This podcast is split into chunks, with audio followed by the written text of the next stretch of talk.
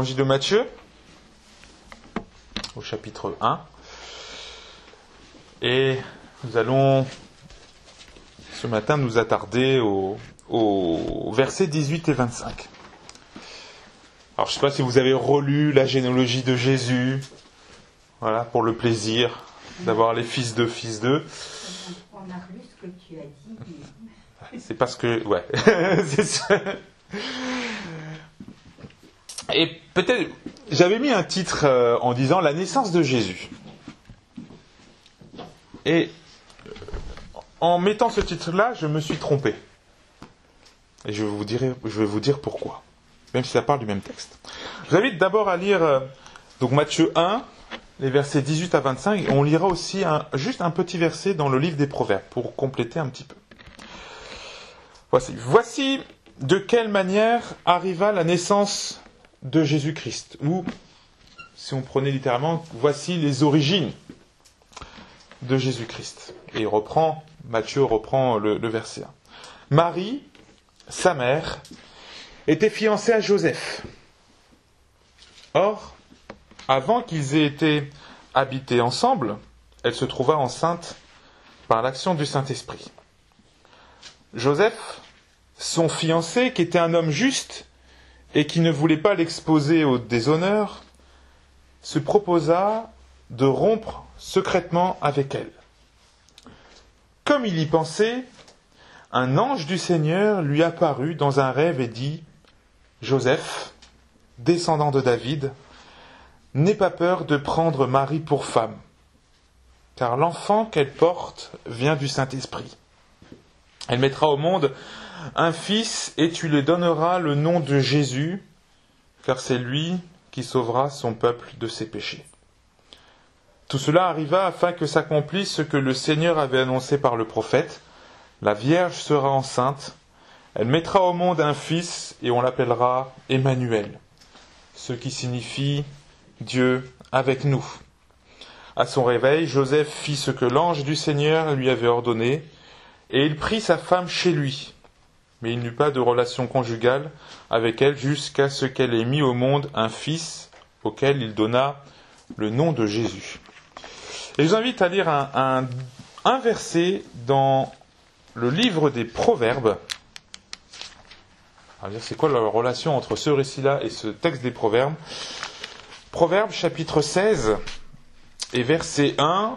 Et si vous demandez aux enfants tout à l'heure, ils connaissent par cœur ce, petit verset. Voilà, c'était aussi un verset que à l'école du monde ils ont appris. Les projets que forme le cœur dépendent de l'homme, ou dans d'autres traductions, l'homme a des projets, mais la réponse que donne la bouche vient de l'éternel. Peut-être vous, vous, avez une, un- je crois que c'est dans le psaume, hein, l'homme fait des projets, mais c'est l'homme, euh, l'homme fait des projets, mais c'est Dieu qui a le dernier mot. Et gardez bien ce, proverbe ou ce, psaume en, tête. Quand on pense au, récit de la Nativité, donc au récit traditionnel de Noël, ce n'est pas forcément à celui-là que nous pensons en premier. Euh, nous sommes conditionnés à ce que nous pensons que ce que la Bible dit. Je refais ma phrase. Nous sommes conditionnés à ce que nous pensons que la Bible dit.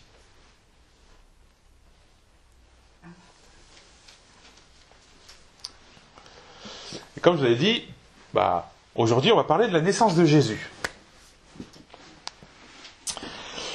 Et puis quand j'ai commencé à, à relire ce texte-là pour préparer la prédication, je dis mais je suis resté sur ma fin. Je dis c'est tout. Il n'est pas vraiment question de la naissance de Jésus dans ce texte-là. L'évangile de Matthieu parle très peu de la naissance de Jésus.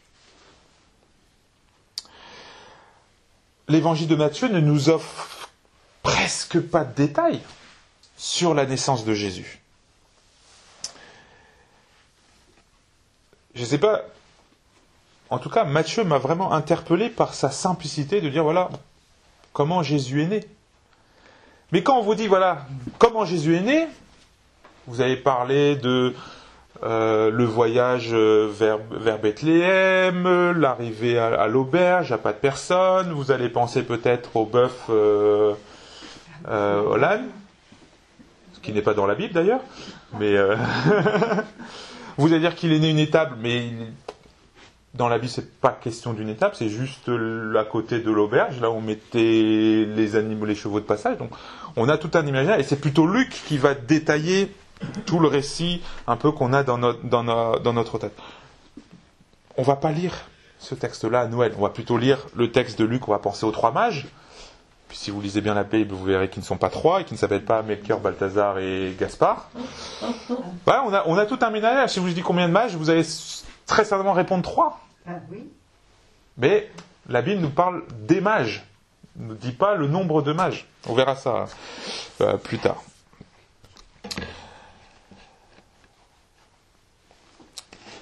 C'est Luc qui va donner le plus de détails sur la naissance de Jésus. Et c'est surtout un petit peu son rôle d'historien qui, qui, ressort. Matthieu le suggère un petit peu, et Marc et Jean n'en parlent pas du tout de la naissance de Jésus. Parce que ce qui est important pour les évangiles, c'est pas la naissance de Jésus. C'est surtout qu'est-ce qui s'est passé 3 ans plus, 30, euh, ans plus tard.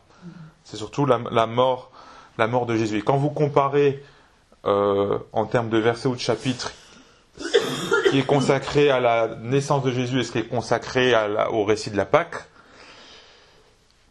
l'accent est plus mis sur la Pâque, et nous, très souvent dans les églises, nous mettons plutôt l'accent sur Noël. Il y a peut-être aussi des choses à, revoir. La thématique de, notre texte d'aujourd'hui, c'est, n'est pas vraiment la naissance de Jésus, mais c'est plutôt celui-là. C'est que Dieu fait en sorte que son plan s'accomplisse. Et Matthieu le fait très simplement. Alors je me suis interrogé, mais pourquoi Matthieu se veut très simple dans ce récit de la naissance de Jésus?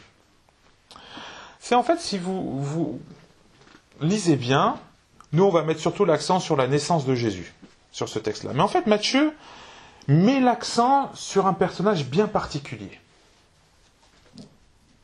Est-ce que vous avez deviné qui c'est? Voilà. Matthieu met surtout l'accent sur la figure de Joseph, que l'on va retrouver ensuite dans Matthieu au, chapitre 2, les versets 13 à 23. Et encore une fois, Matthieu, dans, au chapitre 2, versets 13 à 23, va surtout se focaliser sur Joseph. Et dès que Jésus commence son ministère, on n'entend plus du tout parler de Joseph nous parlons très peu de Joseph. On retrouve aussi Joseph un petit peu dans, l'évangile de Luc, mais avec un accent beaucoup moins prononcé que, Matthieu. On peut même le considérer, parfois on le considère comme, voilà, il fait un, rôle secondaire, voire un simple figurant, Joseph. Je ne sais pas si, vous êtes penché un petit peu sur, sur Joseph. Et pourtant, en relisant Matthieu 1, Matthieu 2 et, ce, passage-là, et les autres dans, dans Matthieu 2 qui, qui parlent de, de, Joseph, nous voyons que Joseph a un rôle vraiment important à jouer dans le plan de Dieu. Et c'est vraiment Dieu qui choisit Joseph pour que son plan s'accomplisse. Si vous vous souvenez, le, texte qu'on a vu avant, les versets 1 à, 17, c'était la, généalogie de Jésus. Et, pour faire simple, c'est un résumé du plan de Dieu pour le salut de l'humanité. Alors pourquoi Matthieu s'intéresse vraiment à, ce personnage qu'on voit très peu, que de manière après on n'entend plus parler? Pourquoi Matthieu s'intéresse vraiment à Joseph? Pour faire simple, c'est que Joseph, c'est le dernier maillon essentiel de la généalogie de Jésus. Si vous vous souvenez bien, et j'avais souligné à la fin de la prédication, c'est que au verset 16, il nous dit que toute la généalogie, c'est un tel engendra un tel. Et c'est toujours une généalogie par le, par le Père. Parce que le but de Matthieu, c'est de montrer que Jésus est le descendant de David. Et puis vous avez le verset 16 du, du chapitre 1. Jacob eut pour fils Joseph, l'époux de Marie, de laquelle est né Jésus, qu'on appelle le Christ. Il n'est pas dit que Joseph engendra Jésus.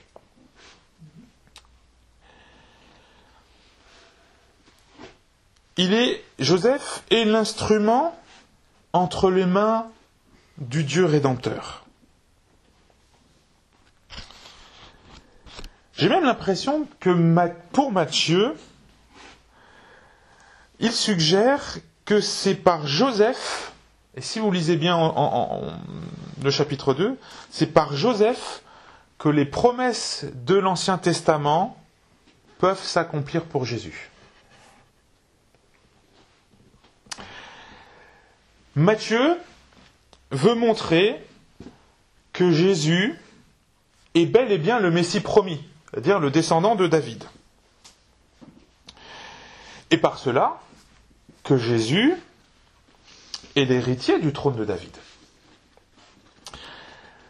Mais il y a un problème. Peut-être on ne s'en aperçoit pas, on se dit oui, bon, Jésus est le successeur de David. Mais il y a un problème. Quel est le lien entre Jésus et David?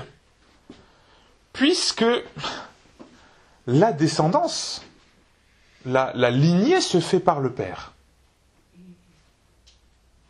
Alors que Joseph, on pourrait dire, bon, il, ne sert à rien dans l'histoire. C'est comment faire le lien entre Jésus, le Messie promis, le descendant au trône de David, et David alors qu'il manque quelque chose. C'est Joseph qui va faire ce, lien. Alors on pourrait lire ce texte et vraiment s'attarder sur, voilà, ce texte-là nous parle de la naissance virginale de Jésus.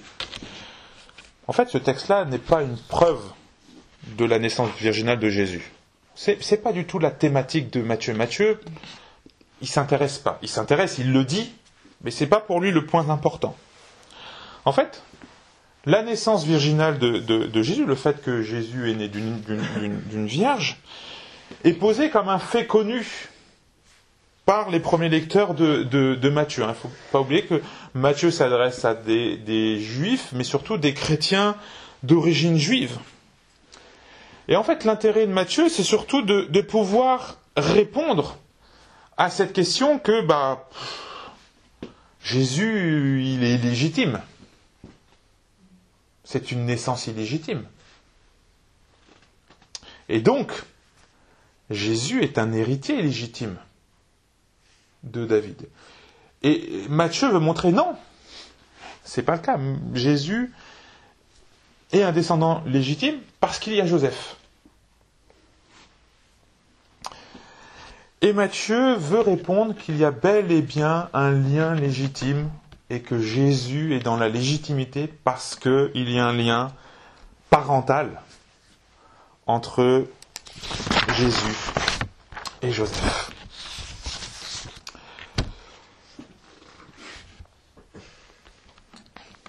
On va relire ce, ce texte-là un petit peu morceau par morceau. D'abord les versets 18 à 19, on les relit. Voici de quelle manière arriva la naissance de Jésus-Christ. Marie, sa mère, était fiancée à Joseph. Or, avant qu'il ait habité ensemble, elle se trouva enceinte par l'action du Saint-Esprit. Joseph, son fiancé, qui était un homme juste et qui ne voulait pas l'exposer au déshonneur, se proposa de rompre secrètement avec elle. Joseph est-il juste? On va aller un petit peu plus en détail et on verra qu'il n'est pas juste au moment où Matthieu dit qu'il est juste.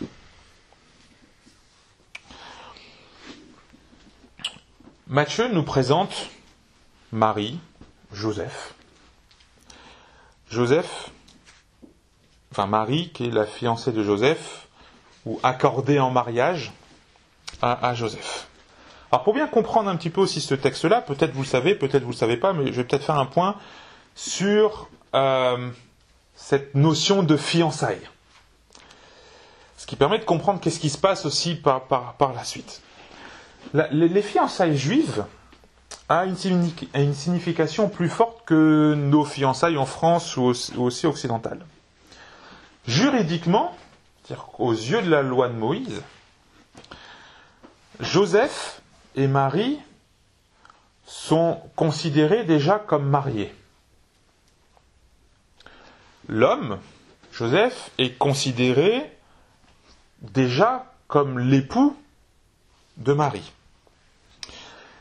Mais la, femme, celui qui est promise en, mariage, accordé en, mariage, restait dans, la maison de son, père jusqu'au moment où l'époux l'a conduit dans son foyer lors d'une cérémonie euh, publique. Et là, le mariage était euh, plein On avait la deuxième partie du mariage. En fait, le mariage se faisait en deux temps. Il y avait les fiançailles qui étaient, bah, on promettait quelqu'un en mariage, et puis le deuxième partie qui était où l'époux allait chercher sa, euh, sa fiancée. On ne rompait pas euh, les fiançailles aussi facilement qu'aujourd'hui. En disant bon bah, je t'aime plus et puis euh, au revoir. Ce mariage, ces fiançailles, ne pouvaient être dissous soit par la mort d'un des conjoints, soit par la prononciation d'un divorce pour une faute quelconque. Et ça, c'est la loi, c'est Deutéronome 24, verset 1. Où il fallait écrire une lettre de, divorce si l'épouse ne nous convenait plus. D'ailleurs, Jésus va, va revenir sur ce texte-là un peu plus tard. Une deuxième remarque, alors on peut penser, ouais, Marie, Joseph, ils s'aiment d'un amour, un amour romantique. Euh, à l'époque, c'était pas forcément des mariages euh, d'amour. Hein. Euh, c'était les parents souvent qui mariaient leurs enfants et les filles étaient souvent très jeunes quand elles étaient fiancées. Marie, à cette époque, devait avoir probablement 14, 15, 16 ans. Hein les, fiancés, eux, étaient très très jeunes. Il y a cependant un hic. Le lecteur sait, et, nous savons que c'est pas un problème. Mais Joseph, lui, ne le sait pas. C'est que Marie se retrouve enceinte. Et, accordez-moi ce jeu de mots, elle se tombe enceinte par l'opération du Saint-Esprit. Et face à cette situation où Marie, la fiancée de, Joseph, promise en mariage, se retrouve enceinte, pas de Joseph, et Matthieu nous dit que c'est un homme juste, sous-entendu un homme respectueux de la loi de Moïse. Et pourtant, la situation qu'il vit est un vrai dilemme. J'imagine un petit peu la scène où Marie vient voir Joseph et dit Bah chérie, je suis enceinte, c'est pas toi le père, et je t'ai pas trompé.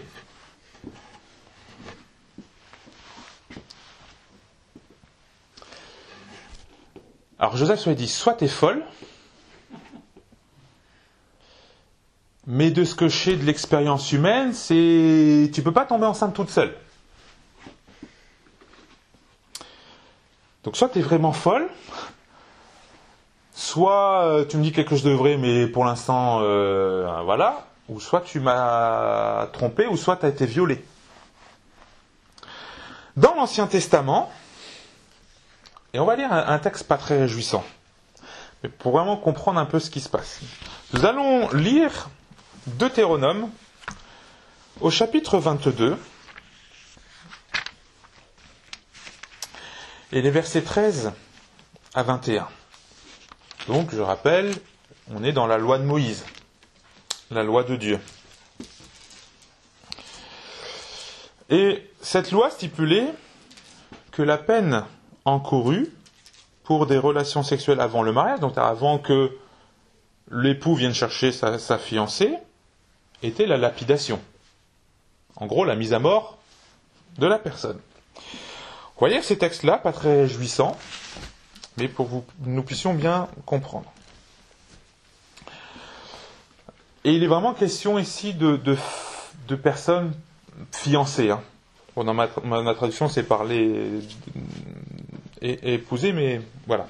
Supposons qu'un homme qui a épousé une femme et s'est uni à elle se mette ensuite à la détester, à lui attribuer des actes criminels et à porter atteinte à sa réputation en disant J'ai épousé cette femme, je me suis approché d'elle, et je ne l'ai pas trouvée vierge. Alors le père et la mère de la jeune femme prendront les preuves de sa virginité et les produiront devant les anciens de la ville à la porte. Le père de la jeune femme dira aux anciens J'ai donné ma fille en mariage à cet homme, et il s'est mis à la détester. Il lui attribue des actes criminels en disant qu'il n'a pas trouvé ma fille vierge. Or, voici la preuve de la virginité de ma fille, et ses parents dépieront son drap devant les anciens de la ville. Les anciens de la ville s'empareront alors de cet homme et le puniront. De plus, parce qu'il a porté atteinte à la réputation d'une vierge d'Israël, il la condamnera. Ils la condamneront à une amende de 100 pièces d'argent, qui donneront au père de la jeune femme. Elle restera sa femme et il ne pourra pas la renvoyer tant qu'il vivra. En revanche, si le fait est vrai, et que la jeune femme ne s'est pas trouvée vierge, on la fera sortir à l'entrée de la maison de son père. Elle sera lapidée par les habitants de la ville, elle sera punie de mort parce qu'elle a commis un acte odieux en Israël en se prostituant dans la maison de son père. Tu extirperas ainsi le mal du milieu d'Israël. Verset 22. Si l'on trouve un homme en train de coucher avec une femme mariée, ils mourront tous les deux. Etc. Verset 23. Si une jeune fille vierge est fiancée et qu'un homme la rencontre dans la ville et couche avec elle, vous les conduirez tous les deux à la porte de la ville, vous les lapiderez. Et puis il y a le cas d'une fiancée, d'une, donc d'une vierge, qui se ferait violer en, pleine ville et qu'elle n'aurait pas crié, bah, elle sera mise à mort. Euh, sauf si elle a crié. Euh, le cas de la, la, la, campagne un peu différent. Voilà, il y a une, vierge qui se fait violer et qu'elle crie pas, bah, enfin qu'elle crie, personne n'y il a, y a pas de problème. Mais ouais, euh, la loi était, est très, était très claire. C'est euh, bah vous êtes marié, puis vous allez voir ailleurs, bah, vous êtes mis à mort. Et Joseph apprend que sa fiancée est enceinte. Et pas de lui.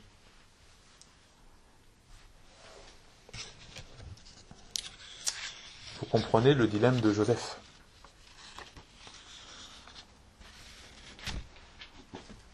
Joseph pouvait faire prononcer un divorce au cours d'un procès public en invoquant l'adultère.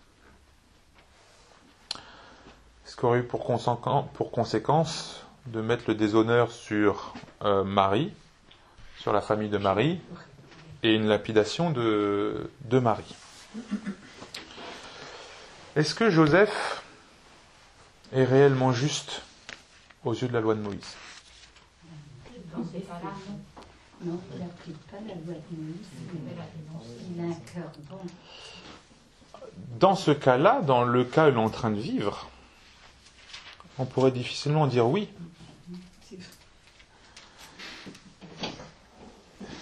Car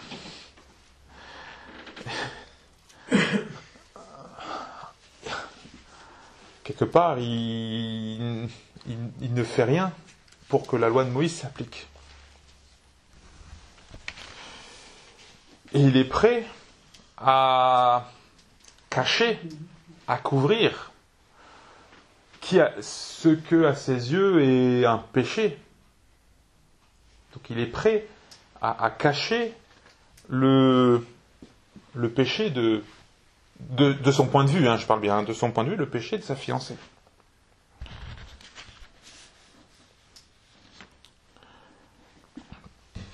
Joseph est juste quant à la justice. Il serait injuste que Marie soit condamnée si ce qu'elle dit est juste est vrai. Il serait injuste qu'une jeune femme connaisse le déshonneur et toutes les conséquences que cela impliquerait pour Marie. De rester seule, ne plus pouvoir se marier, et une femme seule non mariée à cette époque-là était plus que vénérable, en fait elle ne, elle ne pouvait pas vivre.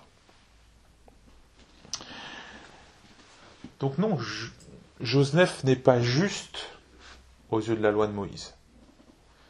Il est juste dans par rapport à la personne où il ne veut pas, et Matthieu nous dit qu'il ne veut pas que le déshonneur aille sur, Marie. Il a quelque part quand même des, un sentiment, enfin, il y a un dilemme. Joseph choisit une voie médiane. C'est celle de, à la fois d'essayer de réconcilier son obéissance à la loi de Dieu et celle qui est de ne pas que le déshonneur s'abatte sur une femme. Et il choisit une, cette voie qui est euh, celle de la répudiation en secret, qui était en fait euh, dans la tradition juive, qui était euh, la tradition juive, le Talmud, hein, euh, permettait ce genre de rupture d'un divorce en secret avec la présence de deux témoins. Donc, on pourrait dire même Joseph est presque en train de faire un compromis, c'est-à-dire que bah, est prêt un petit peu à cacher les choses. Dans sa tête en tout cas, il, prend cette décision-là. Est-ce que c'est une décision juste vis-à-vis de, la loi de, Moïse ou de la loi de Dieu qui nous demandait de, de ne pas être euh, partial, mais d'être juste, de mettre la loi en application? Remarquez que Joseph, à ce moment-là, est juste en réflexion. Il a émis l'idée de rompre en secret avec Marie. Mais il ne l'a pas encore fait dans sa tête, c'est peut-être pour lui la, solution médiale, c'est un petit peu euh, jouer un peu avec les limites. Euh, voilà. On peut supposer qu'il l'aimait aussi. J'espère pour lui. en tout cas, le texte ne le dit pas et je pense qu'il y avait une certaine forme d'amour quand même pour, euh, pour pas qu'il y ait de, de déshonneur. Il est prêt à accepter un péché pour elle, c'est qu'il Ouais, mais en même temps, toi, il est il n'est pas prêt à accepter, il, a un petit peu un dilemme, donc il, quelque part il y a la loi de Moïse. Et puis il y avait cette tradition-là dans le Talmud euh, qui a accepté, voilà, bon finalement on, trouve quelque chose qui est une répudiation secret, mais pour un peu couvrir tout, euh, personne n'est au courant, mais dans, voilà, c'est un peu une voie médiane, donc est-ce que c'est juste, c'est pas juste? N'oubliez pas le texte de Proverbe. L'homme fait des projets, mais c'est l'Éternel qui a le dernier mot. Est-ce que cette décision de Joseph de rompre en secret est juste?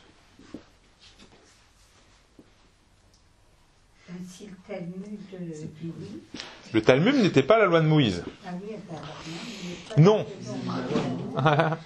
La décision que Joseph prend n'est pas une décision juste. Encore une fois, aux de la loi, elle n'est pas juste. Sa justice n'est pas suffisante. Vous savez pourquoi? Parce que sa justice fait obstacle à la réalisation du plan de Dieu.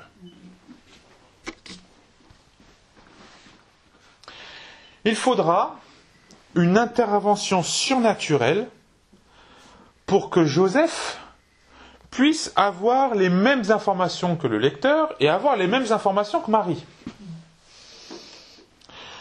Et il va falloir que Joseph accepte cette révélation. Et Dieu sort l'artillerie lourde.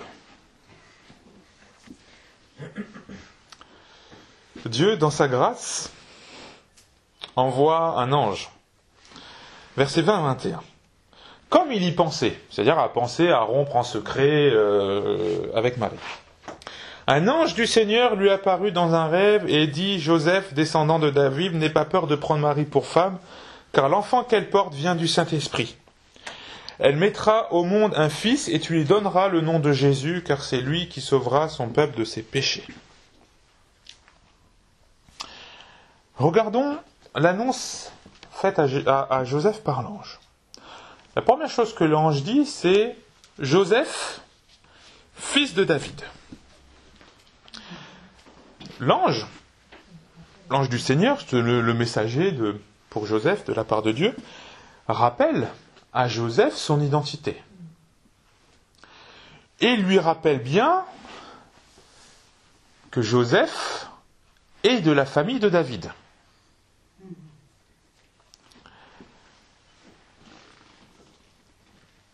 Pour Joseph, ça fait certainement ressortir euh, cette promesse messianique liée à la, famille de David qu'il y aura toujours un successeur sur le trône de David. C'est pas anodin que l'ange dit voilà, Joseph, fils de David. Écoute, mon petit gars, t'es pas n'importe qui, t'es de la famille royale. Deuxième chose qu'il lui dit, n'aie pas peur de prendre Marie pour femme. Bon, d'abord, euh, dans le dilemme qu'il est en train de vivre, dans la situation qu'il est en train de vivre. Euh, je suis Marie mais, promise. Euh, semble qu'elle m'a un peu trompé là. Euh, j'ai un ange qui m'apparaît. Joseph a peut-être, avant de pouvoir écouter ce qui se passe, il a besoin d'être rassuré. Avant, avant de pouvoir écouter, parfois il faut, faut se calmer. Et l'ange lui dit, mais écoute, n'aie pas peur. Joseph, L'ange lui dit ça, hein, en gros. Joseph, tu ne dois pas aller selon tes projets. C'est-à-dire de vouloir euh, répudier, divorcer en secret de Marie. Mais tu dois considérer Marie comme ton épouse légitime. Et donc, tu dois euh, aller à cette deuxième étape de ton mariage, c'est-à-dire de la prendre chez toi et de la considérer comme belle et bien ta femme. Et en fait, l'ange lui demande quelque chose de difficile. C'est que bah, les gens savaient un petit peu que déjà que Marie était enceinte. Et quelque part, l'ange est en train de demander à Joseph bah, prends un peu le déshonneur sur toi.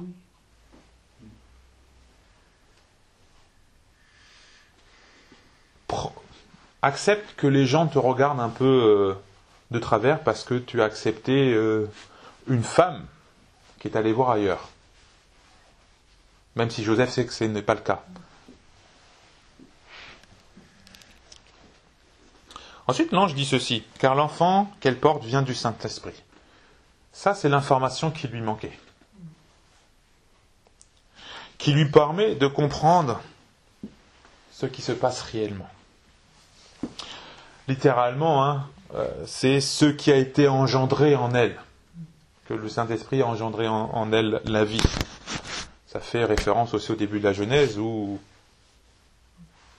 Dieu crée quelque chose de nouveau. Mais ça, ça reprend un petit peu tout ce que j'avais dit la semaine dernière. Elle mettra au monde un fils et tu lui donneras le nom de Jésus. Et ça, c'est la mission donnée à Dieu, euh, donnée par Dieu à Joseph. Et c'est pas anodin ce que demande l'ange. En donnant le nom à l'enfant, Joseph reconnaissait sa paternité. Et donc, Jésus n'était plus illégitime d'une naissance illégitime aux yeux des hommes, mais, surtout par cette reconnaissance. En fait, l'ange demande à Joseph de faire Jésus son fils. Et donc par cette reconnaissance, euh, Joseph, assure à Jésus la lignée légale davidique. Et cela, c'est en cela que le rôle de Joseph est très important. Il est vraiment ce dernier maillon de cette chaîne-là. Le nom que, que, Joseph doit donner à Jésus, c'est Jésus, c'est le même nom que, Josué, Yeshua, c'est Dieu sauvera ou Dieu sauve. Et pourquoi? Bah, Tu le donneras au nom de Jésus, Yeshua, Dieu sauve, car c'est lui qui sauvera le peuple de ses péchés. Ça, c'est la mission de l'enfant à naître. Le Messie attendu n'est pas celui qui vient libérer une nation d'une autre, hein, euh, de libérer les, Juifs de, de, des Romains. Ça, c'était l'espérance populaire. Mais Matthieu donne ici la signification globale de la venue de, Jésus. C'est sauver les, les, péchés des hommes. Mais voilà, Joseph, finalement, est investi de cette mission-là. Cette mission bah, de, de reconnaître Jésus comme son fils légitime. Versets 22 à 23. Tout cela arriva afin que s'accomplisse ce que le Seigneur avait annoncé par le prophète. La Vierge sera enceinte, elle mettra au monde un fils et on l'appellera Emmanuel, ce qui signifie Dieu avec nous. Matthieu finalement va donner l'explication de, de ce récit. C'est finalement l'accomplissement du plan de Dieu. C'est l'accomplissement d'une promesse de l'Ancien Testament.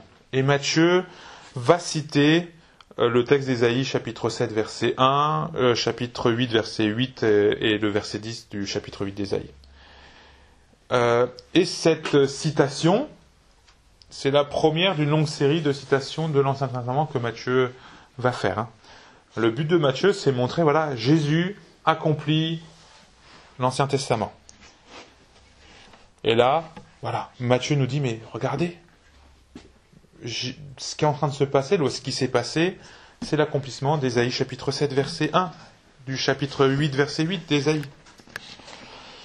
Emmanuel, Pourtant, Jésus s'appelle Jésus, s'appelle pas Emmanuel, mais voilà, symboliquement, la suite du récit de Matthieu va montrer que Jésus est la manifestation de Dieu avec nous, mais qu'il est lui-même la présence de Dieu. Et à tel point qu'à la fin de l'évangile de Matthieu, chapitre 1, il dit, voici, je suis avec vous jusqu'à la fin du monde. Alors, je ne vais pas aller rentrer dans les détails de ce texte, surtout des, des AI7, euh, parce qu'il faudrait lire tout le contexte, etc. Euh, c'est un peu un texte problématique parce que est-ce que dans le texte d'Ésaïe, c'est vraiment, il n'est pas question d'une jeune fille vierge? Le mot qui est utilisé, c'est pas, pas vierge. Et puis à qui s'adressait ce texte-là? Parce que c'est d'abord au roi Akaz. vous connaissez ce texte-là. Hein où le roi Akaz demande à l'Éternel un signe et le, le, prophète dit voici le signe, c'est la jeune fille deviendra euh, enceinte. Euh, mais parce que c'est pas le but de cette prédica de, de, de, la prédication, vraiment Matthieu met surtout l'accent sur Joseph. Versets 24 à 25. À son réveil, Joseph fit ce que l'ange du Seigneur lui avait annoncé par euh, à son réveil, pardon. Joseph fit ce que l'ange du Seigneur lui avait ordonné et il prit sa femme chez lui. Mais il n'eut pas de relation conjugale avec elle jusqu'à ce qu'elle ait mis au monde un fils auquel il donne le nom de Jésus. J'ai mis en titre Joseph le juste. La fin du récit se termine par le mariage. Finalement, la deuxième partie du mariage de, de Marie et Joseph. Et Joseph, cette fois-ci, le, que Matthieu disait que Joseph le juste, là, Joseph peut être considéré comme juste. Pourquoi? Parce qu'il met en application la parole de Dieu qui lui a été révélée. Joseph est juste parce qu'il n'est plus un obstacle pour la réalisation du plan de Dieu. Et on le voit même à la fin, il donna le nom de Jésus. Il donne, il, reconnaît son lien de parenté avec Jésus, il, lui donne à Jésus un, statut, il le fait rentrer dans cette lignée davidique. Qu'apprenons-nous de Jésus? Le texte nous dit qu'il est, encore une fois, je l'ai dit plusieurs fois, que Jésus est l'accomplissement des promesses de l'Ancien Testament. Mais que, quelque part, si vous me permettez ça, que Jésus est un descendant légitime de la lignée de David grâce à Joseph. Joseph.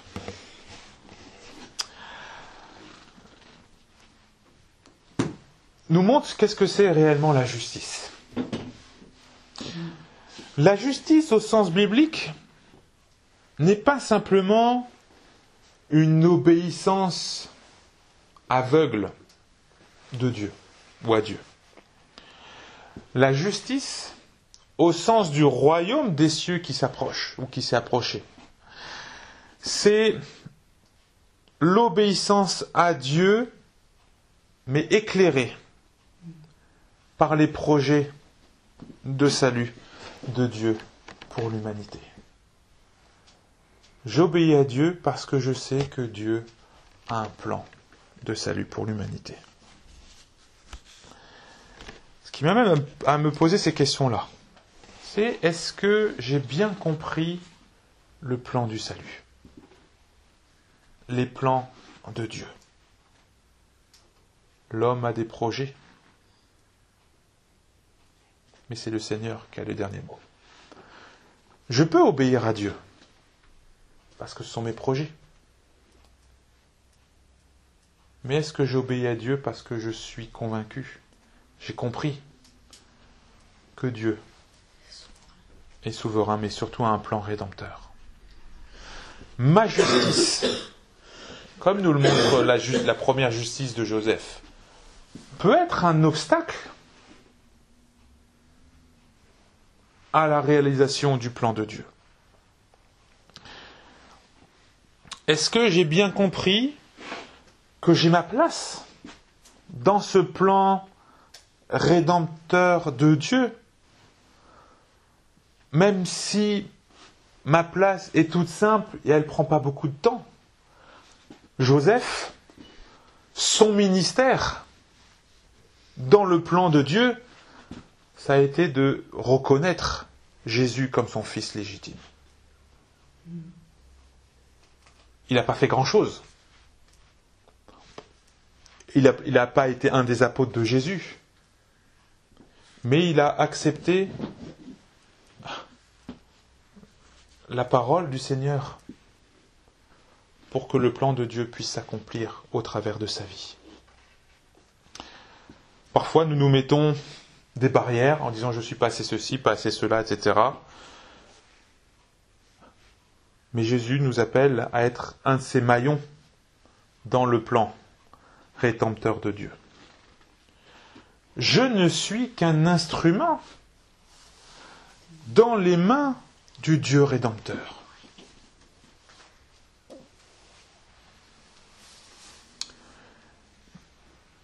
il y a des instruments qu'on utilise beaucoup, et puis il y a des instruments qu'on utilise moins. Le marteau est fait pour enfoncer des clous. Parfois, vous avez aussi l'autre côté, je ne sais pas comment ça s'appelle, ah qui permet d'enlever les clous. Mais vous n'achetez pas le marteau pour enlever les clous. Vous achetez surtout pour taper des clous. Mais de temps en temps, vous allez utiliser très rarement l'autre partie.